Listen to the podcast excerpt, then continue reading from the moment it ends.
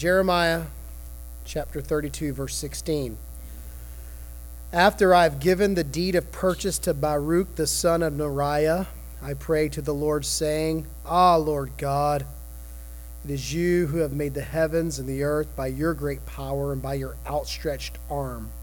Nothing is too hard for you. You show steadfast love to thousands, but you repay the guilt of the fathers to their children after them. O great and mighty God, whose name is the Lord of hosts, great in counsel and mighty in deed, whose eyes are open to all the ways of the children of man, rewarding each one according to his ways, according to the fruit of his deeds. You have shown signs and wonders in the land of Egypt, and to this day in Israel and among all mankind, and have made a name for yourself as at this day. You brought your people out of the land of Egypt with signs and wonders, with a strong and outstretched arm, and with great terror. And you gave them this land, which you swore to their fathers to give to them, a land flowing with milk and honey. And they entered and took possession of it. But they did not obey your voice or walk in your law. They did nothing of all you commanded them to do.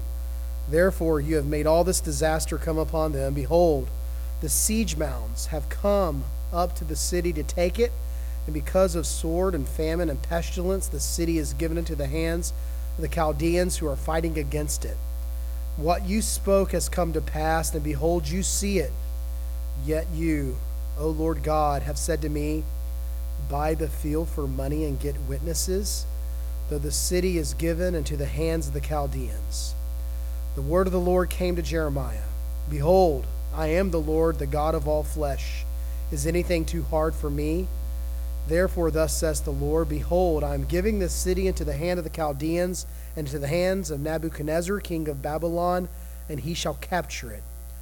The Chaldeans who are fighting against this city shall come and set this city on fire and burn it with the houses on whose roofs offerings have been made to Baal, and drink offerings have been poured out to other gods to provoke me in anger. For the children of Israel and the children of Judah have done nothing but evil in my sight from their youth.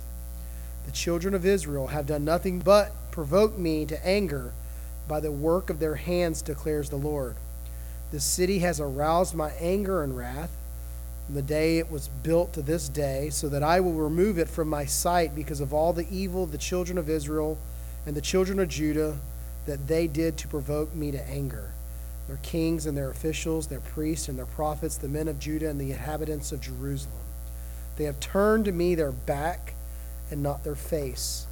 And though I have taught them persistently, they have not listened to receive instruction. They set up their abominations in the house that is called by my name to defile it. They built the high places of Baal in the valley of the son of Hinnom to offer up their sons and daughters to Molech, though I did not command them, nor did it enter my mind that they shall do this abomination to cause Judah to sin. And thus ends the reading of the very words God. There's a psychologist named James Alcock who is the professor of psychology at Glendon College, York University in Canada. He has a friend named Stan Sadava, who is also professor emeritus of psychology at Brock University in Canada.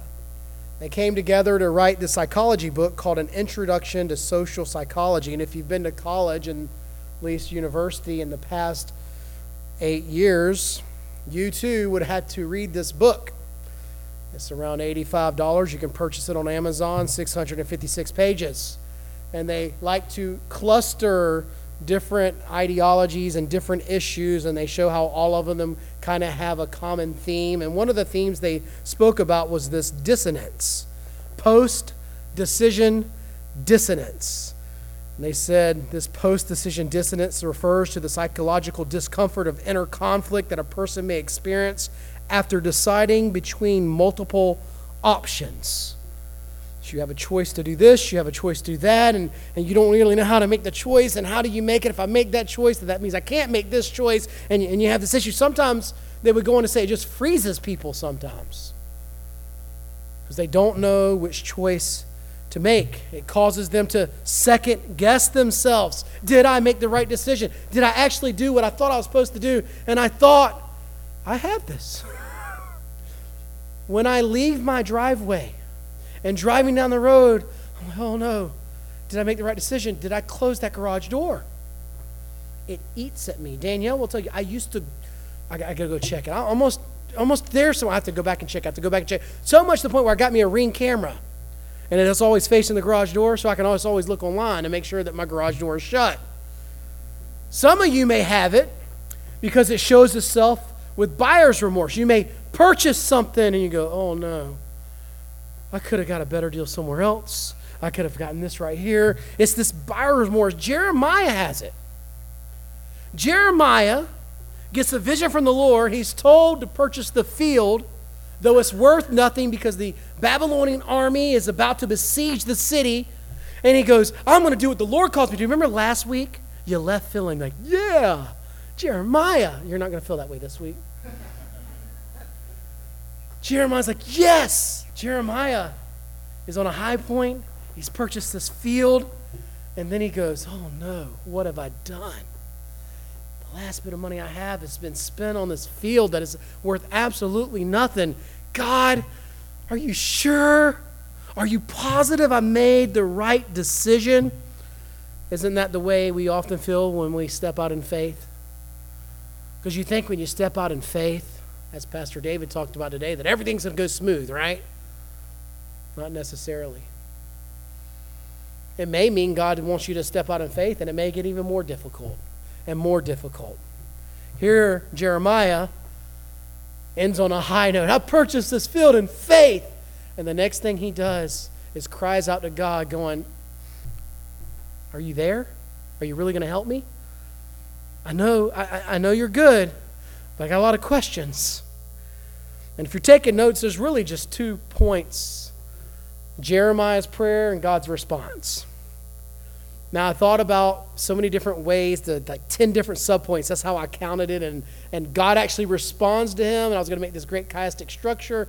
And I'm thinking, I'm going to completely fail this homiletical class because it's going to sound like a running commentary. And yes, the text is what it is. Jeremiah prays, and God responds. And if you look at Jeremiah's prayer, the first thing that you see is that when he is eaten up with questions from God. Is like, God going to be there? Did I make the right decision? Is God going to keep his promises? The first thing he does is go to God. Matter of fact, Calvin says that whenever these thoughts creep into our minds, they toss us to and fro, we ought to flee to prayer. How many times do we flee to other people? Go online and Google search something, call a friend. When the first place we should run to is God. And you say what you want about Jeremiah, he's honest. He goes to God and he cries out, Look at this. After I have been given the deed of purchase to Baruch the son of Neriah, he gives it to him. He prays the Lord. Ah, Lord God. That ah is a frustrating anxiety. Ted Donnelly, who is a minister in Northern Ireland, We've read one of his books, if I'm not mistaken, in our small group study. He said the one problem people have with going to God is they're not honest. He says, be honest, God can handle it. Now, it doesn't mean you curse God, it doesn't mean you're disrespectful, but you go to God, honestly. I don't understand this. I'm, I'm, I've got issues within my soul. I've made poor decisions. I'm mad. I'm, I'm, enslaved. Sometimes I think when we go to God and we tell them, He's finally, yes, you're finally understanding. You're finally understanding. You're being honest. And if you can't go to your Father in honesty, then He's not truly your Heavenly Father. You go to God in honesty, and He's, oh, Lord God, and he cries out to God, and then this is what he says It is you who have made the heavens and the earth by your great power and by your outstretched arm. Nothing is too hard from you. And this is a model prayer, just so you know. We see great prayers in the New Testament. We even see the Lord's Prayer, and we so model our prayers. This is a great model prayer for when you have an issue within your soul and you don't know what's going on, you don't know how to handle the situation, you don't know if you made the right decision, you cry out to God. Honestly, here's my heart. But I know that you have made the heaven and the earth, and nothing is too hard from you. I can look at the sun, the moons, and the stars, and because I'm a Christian, I know special revelation, I can see natural revelation. And I know that did not come out of nowhere. I know that you have created. And every time I see and every time I breathe this oxygen you have provided, I know that you are screaming that you are the God of the universe and that you are all powerful. Then in verse 18, you show steadfast love to thousands, but you repay the guilt of fathers to their children after them, O great and mighty God, whose name is the Lord of hosts. He's not saying that we are now being punished for the sins of our father. As a matter of fact, Deuteronomy makes it very clear that fathers are not to be put to death because of children, nor shall children be put to death because of their fathers. This was one of the problems that was going on within Judah. They thought, oh, my, uh, we, my parents have eaten the sour grapes, and now our mouths are the ones that pucker. We're being punished because of their sin. This is not what Jeremiah is saying. What Jeremiah is saying is, you have an immutable, steady character.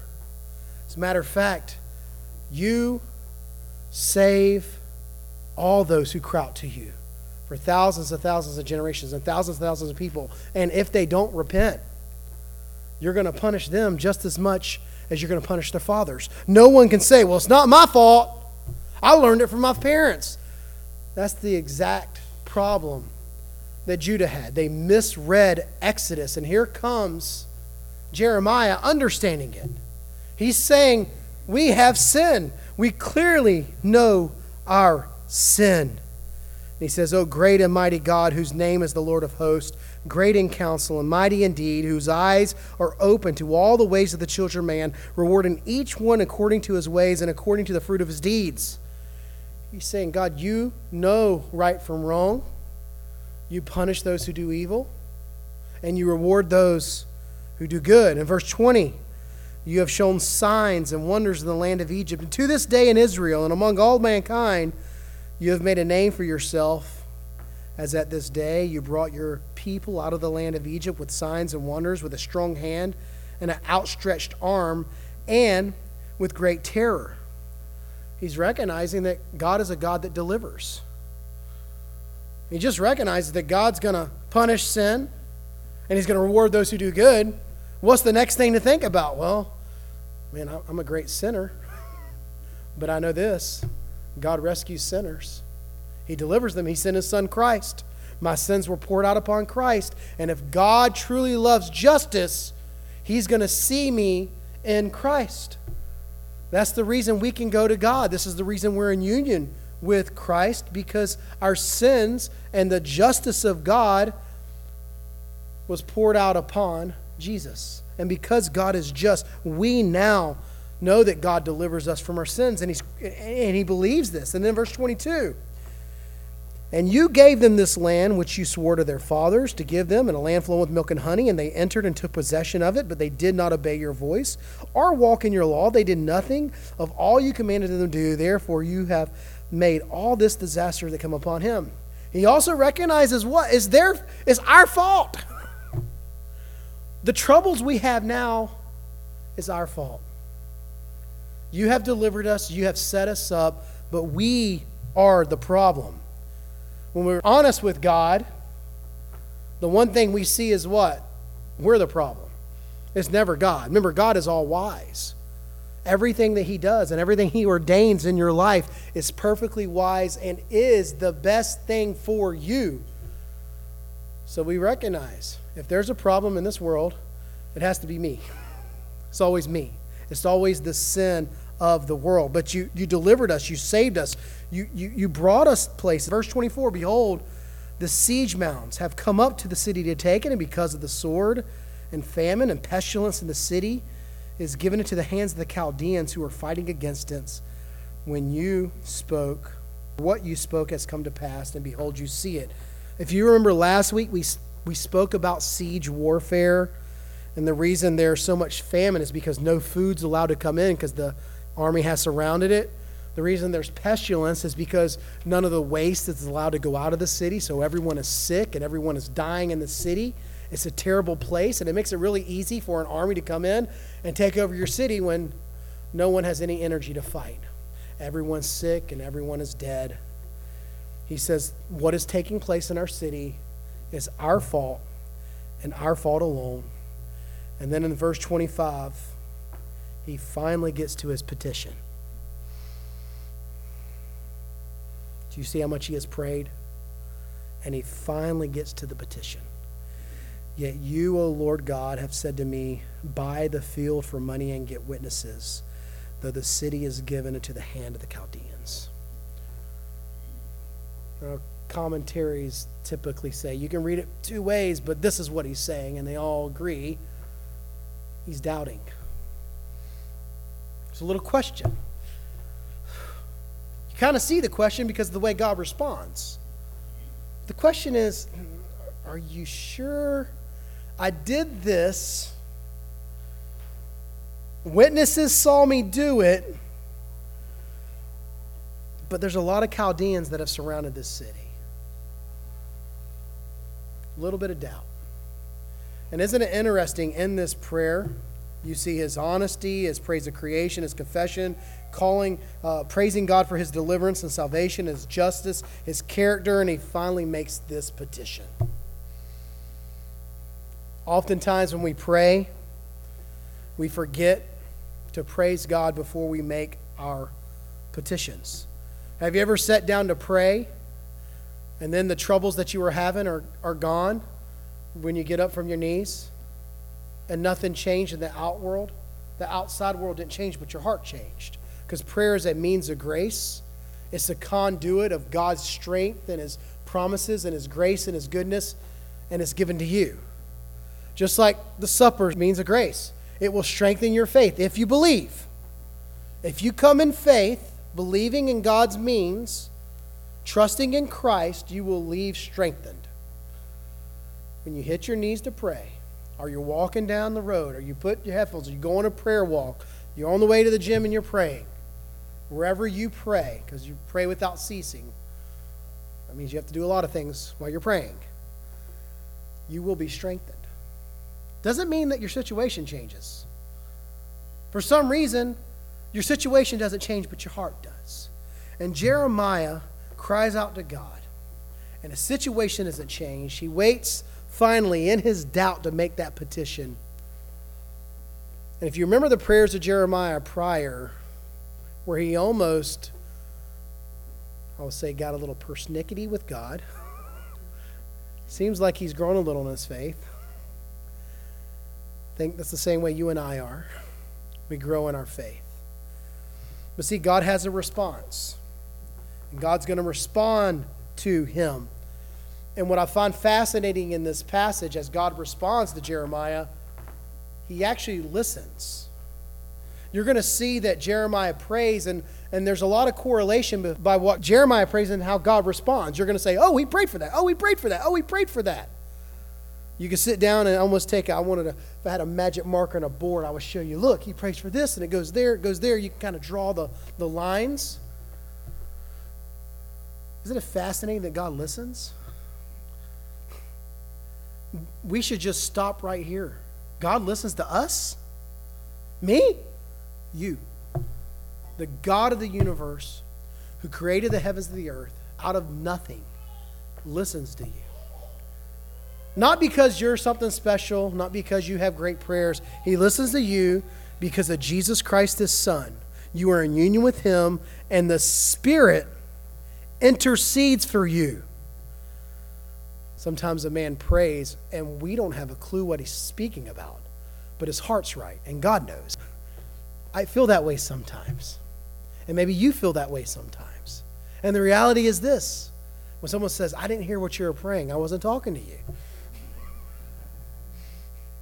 talking to God. And God knows my heart, and He knows my prayers, and He hears us. We have His ear. That should just floor you. And Dr. Sinclair Ferguson often speaks of how many times Christians live far below the privileges that we have. The fact that we can go to God. You know, pagans, they know there's a God, but they don't have the ear of God. Christians do. And He hears us, and He listens to us. And we so don't take advantage of this like we should. But the word of the Lord came to Jeremiah. God answers Jeremiah and says, Behold, I am the Lord, the God of all flesh. Is anything too hard for me? This is reminiscent of how Jesus answered John the Baptist's doubt. Could you ask Jesus if he's the one, or should we look for another? You know, Jesus didn't say, Excuse me, I am he, let him know. What did Jesus say? Jesus spoke in code. He says, Tell him the, the blind see and the lame walk. That's code language. For what? Remember that guy you read about in Isaiah? That's me. This is code talk here. What's the code? How do you crack the code? Behold, I am the Lord, the God of all flesh. Is anything too hard for me? Jeremiah knew exactly what God was saying. God is quoting Genesis 18. God is quoting the very fact that when it seemed that all the promises were done, it seems that all the promises have failed Abraham. There was no seed that was going to come. Sarah's old. He's got this promise to have a son. There's going to be no Messiah. There's going to be no Jesus Christ coming. All the promises of God are done. This is what Jeremiah felt. Oh, these promises of you, are they really real? Are they real? Are you really going to do everything you promised? When all was said and done, when Abraham thought nothing could happen, he gets these three visitors in Genesis 18, and he says, Sarah is going a son. Remember what Sarah does? She laughs. She's like, it's crazy. She basically says, I'm old. I am too old to have a son. And the Lord said to Abraham, Why is Sarah laughing? Is anything too hard for me? This is code speak. He's telling Jeremiah, Do you remember what I did in the past? Is anything too hard for me? I brought Isaac out of nothing. When it seemed that the promises of God have failed, what does God do? Creates a baby. That's what he does. This is God's M.O. When you think all hope is lost, God does his work. Sometimes he does his best work when you think all hope is lost. He's telling Jeremiah, the 10 tribes that are lost, this has got to be Jeremiah's thought. How on earth is God going to bring back these 10 tribes? They don't even exist. The Assyrian army and the Assyrian nation has eradicated them, they have bred them out. We don't even have a king. God says, Is anything too hard for me? They're all about to go into exile. And he reminds Jeremiah, There's nothing too hard. And if there's anything that you can grab from this passage tonight, is there anything too hard for me? God is telling you that. Whatever situation that you're in, whatever turmoil you're going through, even with our building. You know why we don't have a building yet? Because God hasn't decided us to have one yet. Now I'm with Dave. I don't, I don't know the timeline of God. And sometimes you want to kick the door down and it just doesn't work out. But we're not God. But I know this. If he wants to, he, can snap and make it happen. This is the power of our God. Nothing is too difficult for our Lord. In your own life, in your own faith, you need to remember that. Oh no. How is, how is such and such going to happen? How is this going to happen? You remember. Is anything too difficult for me? Remember, Jeremiah doubted. Jeremiah doubted. And you can identify with Jeremiah's doubt, and you can identify with John the Baptist's doubt. You can understand that. And then God's going to tell you, Is anything too difficult for me? I'm the God of all flesh. I created Isaac from Abraham and Sarah. God did that. God brought about the promises when no one else thought he could. You know, I think about doubting and making decisions, and I have to bring up Psalm 34. I don't know if you've ever read Psalm 34. That's the one that says, Taste and see that the Lord is good. It's a very unique psalm because King David makes a very poor decision. He goes to Gath when Saul is chasing him, and Gath is not a very good place to go because that's where Goliath is from. And if you know about David, he beat this guy named Goliath who was really big and strong. Goliath had four other brothers, and he goes to the king Abimelech, and he's running away. And it's not very smart decision, King David. He fears for his life, and he acts mentally handicapped. And this is what the title of the psalm's about. And I'm always reminded that God gives us grace for our C minus decisions. People often come to me, and they'll come to all the elders and Pastor David to tell you, the officers to tell you, people go, I need to make a decision. I don't know which one to make. You know, I tell them, you're probably going to make the wrong one either way. Where would we be without God's grace for our C minus decisions? Where would we be?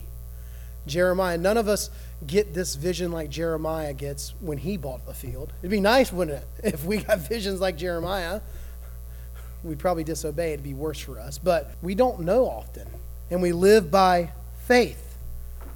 And we know this as we live, God gives us grace for most of our C minus decisions, and we know that God can do anything, and we trust Him. And God continues to speak to Jeremiah and he's going to tell him about the sin of the people. And I'm going to read about five verses that deal with a lot of sin.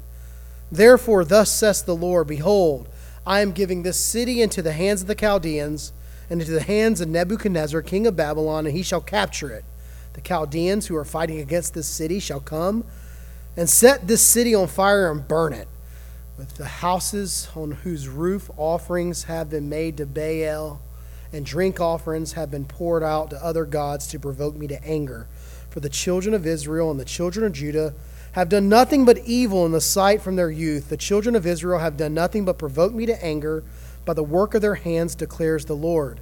This city has aroused my anger and wrath from the day it was built to this day, so that I will remove it from my sight because of all the evil of the children of Israel and the children of Judah that they did to provoke me to anger, their kings and their officials, their priests and their prophets, the men of Judah and the inhabitants of Jerusalem.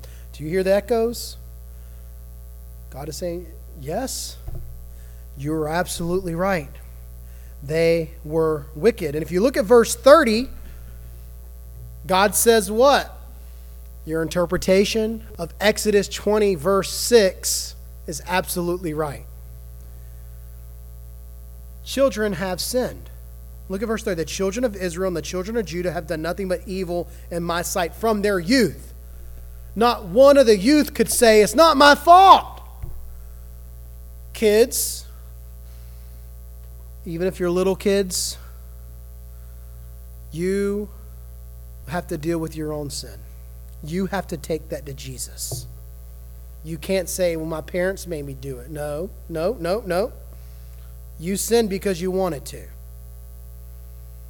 You have to confess your sin. And I'm praying and hoping that we have more kids coming to the table and understanding that the blood of Jesus cleanses them from their sin. They come to the table because they understand what? What's the one rule we have? You got to be a sinner. you have to own your own sin.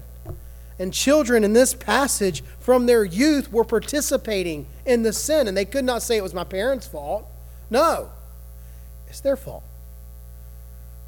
We teach our kids this. This is why we bring them to church and pray for them. God can regenerate a kid in the, in the womb, and He can regenerate them at a young age. And I pray and hope that we have some kids as they get older come to the table. It's such a beautiful thing. But they need to understand their sin. And you teach your kids, say, listen here, your sin needs to be taken to Jesus, needs to be taken to the cross. And look at verse 33 as God continues to respond to Jeremiah. They have turned to me their back and not their face. And though I have taught them persistently, they have not listened to receive instruction. Their posture shows their heart. Do you know which character has yet to be mentioned in Jeremiah's prayer or God's response? Pretty important character in Scripture the devil. You know why the devil's not mentioned? Because the devil doesn't make your heart evil. The way the devil tempts you is he tempts you with your own heart. The wicked and evil desires of your heart, Satan uses those. Doesn't have to create them inside of you because he uses the very things that are inside of your heart by nature. See, the problem was always their heart. They turned their backs to the Lord instead of their faces because they had wicked and evil hearts. This is the reason the new covenant was so important because their hearts would be different. The power of the Holy Spirit of Jesus Christ resurrected from the dead would be living inside of them. They would be living differently. They would love differently. They would have a lot more information than we have because they would know who Jesus is by name. And in verse 34 and 35, they set up their abominations in the house that is called by name, my name to defile it. They built the high places of Baal in the valley of the son of Hinnom to offer up their sons and daughters to Molech, though I did not command them, nor did it enter into my mind that they should do this abomination to cause Judah to sin. What a, what a wicked people. They literally set up high places so people could offer their kids to Molech. And if you know what that means, Molech had his arms spread out and there was a fire built and it was basically a big chimney and they rolled him down the chimney and the children died. And the reason there were so many drums played at those moments and at those ceremonies is to cry out the cries of the children and the women. This is how wicked they had become. Remember, the promises were offered to who? To them and their children. And instead of raising their children up, they would offer them to Molech. And, and I think most of you are probably like me. You're like, that's not, that's not cool. You, you talk to a pagan and they're going to say, that's not right. Even secularists, those who are conservative politically, but they may not be Christians. You see a lot of that on like the Daily Wire and other people. They'll agree. We don't kill babies. But then they'll say, well, if someone steals a lollipop, I mean, that's not as bad. See, they don't understand the holiness of God. One little sin can cause you to perish forever. If you don't take that one little sin and you take it to Christ. Or as Bobby said in the reading of the law, I believe two weeks ago, it's that one little sin that causes that spark that creates the whole entire forest fire from your mouth that comes from deep within your heart. One little sin can. Because God is holy, that one little sin can cause us to perish forever. And he takes those sins and he what? Pours them upon Christ. Even the littlest of sin was poured out upon Christ. This is the seriousness of sin. And I'm sure, if you've read through Jeremiah and you've been listening, they didn't start with the worship of Molech. They probably started with that little tiny idol sitting in their house.